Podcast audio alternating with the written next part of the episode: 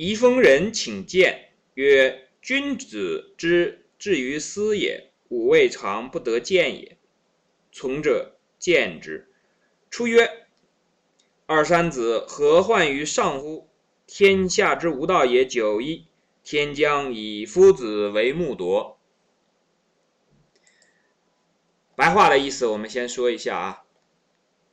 这个魏国一邑的这个封官，到了孔子的这个地方呢，想见孔子。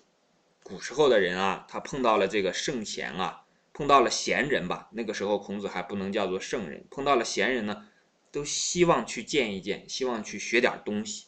这和我们现代的人不一样。现代的人呢，都希望碰到有钱的人去见一见，希望能够找到一些项目啊、机会啊这样的。那孔子呢说：“君子之至于斯也。”一向呢有贤人君子来到这个我这个地方呢，我从来没有不见的。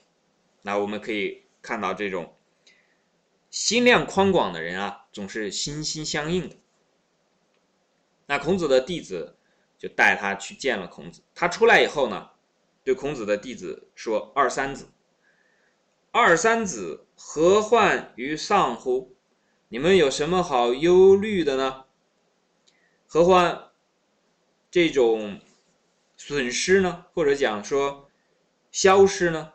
这个消失呢，其实就是我们平常人经常会担心的，担心这个道将不道啊，国将不国，我们怕被日本人把我们给占领了，怕我们这个这个。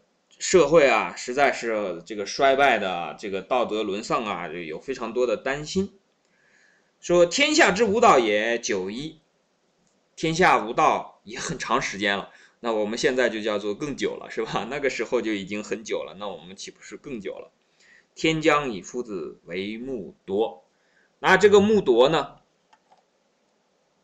是一种金口木舌的这种大铃铛。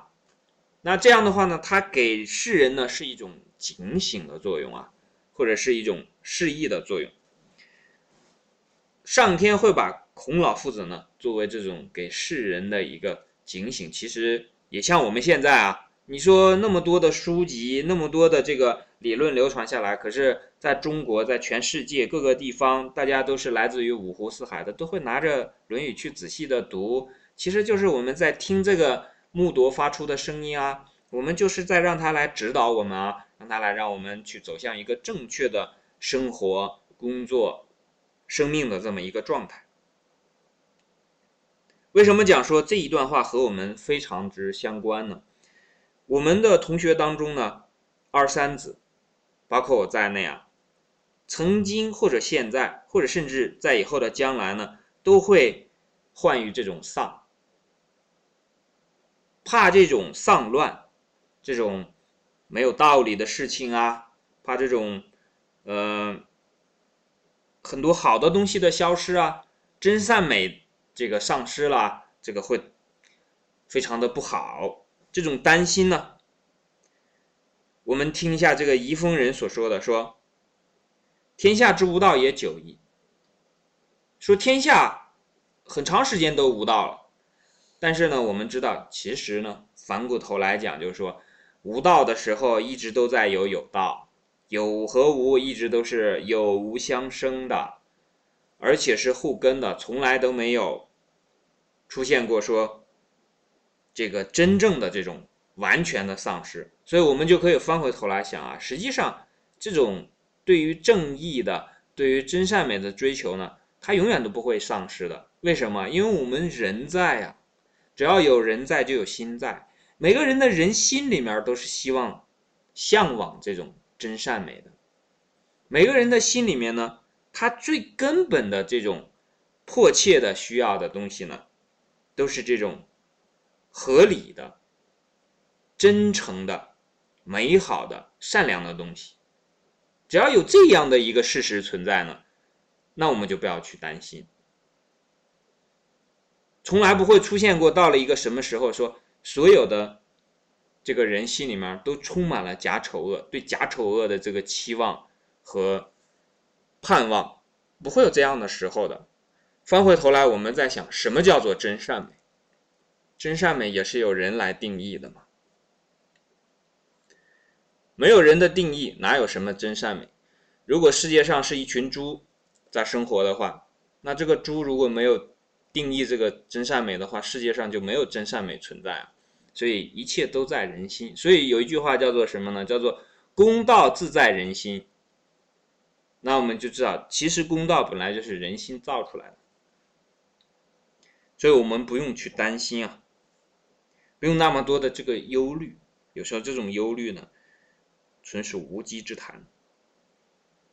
我们只要把自己的这个内心深处，你去观察好了，然后发现了这些东西的来路，它为什么会有这样的这个想法？我说的他其实是指我们自己，说我为什么会有这样的想法？把这个问题通过观察、细致的观察发现了之后呢，你就会豁然开朗。哦，原来是这么回事。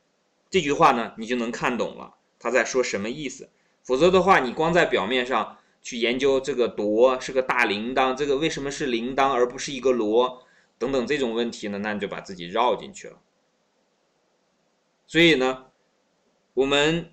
从宜丰人所讲的话当中呢，最后的这个木铎呢，我们也会明白，他也是在告诉我们，孔子所言所行呢，对于我们后人是有非常好的这个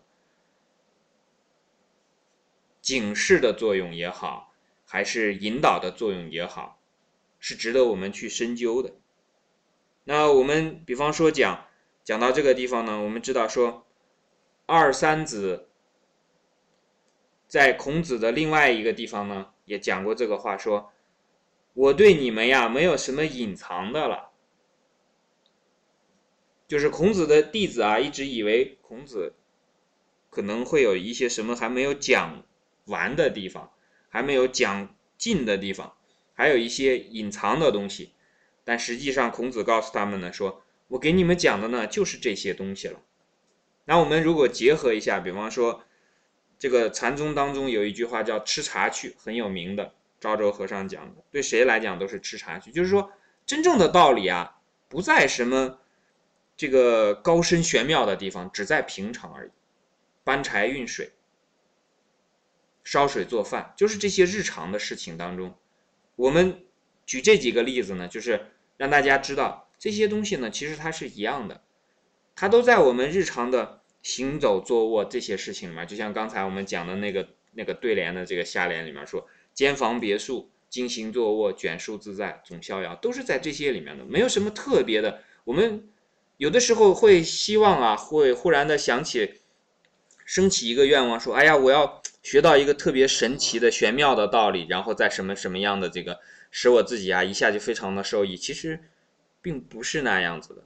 只是在平常的生活当中一样，生活当中很平常的日常的一些道理当中，这些道理都在那个地方摆着呢，无非是我们有没有用自己的心，用心的去生活而已。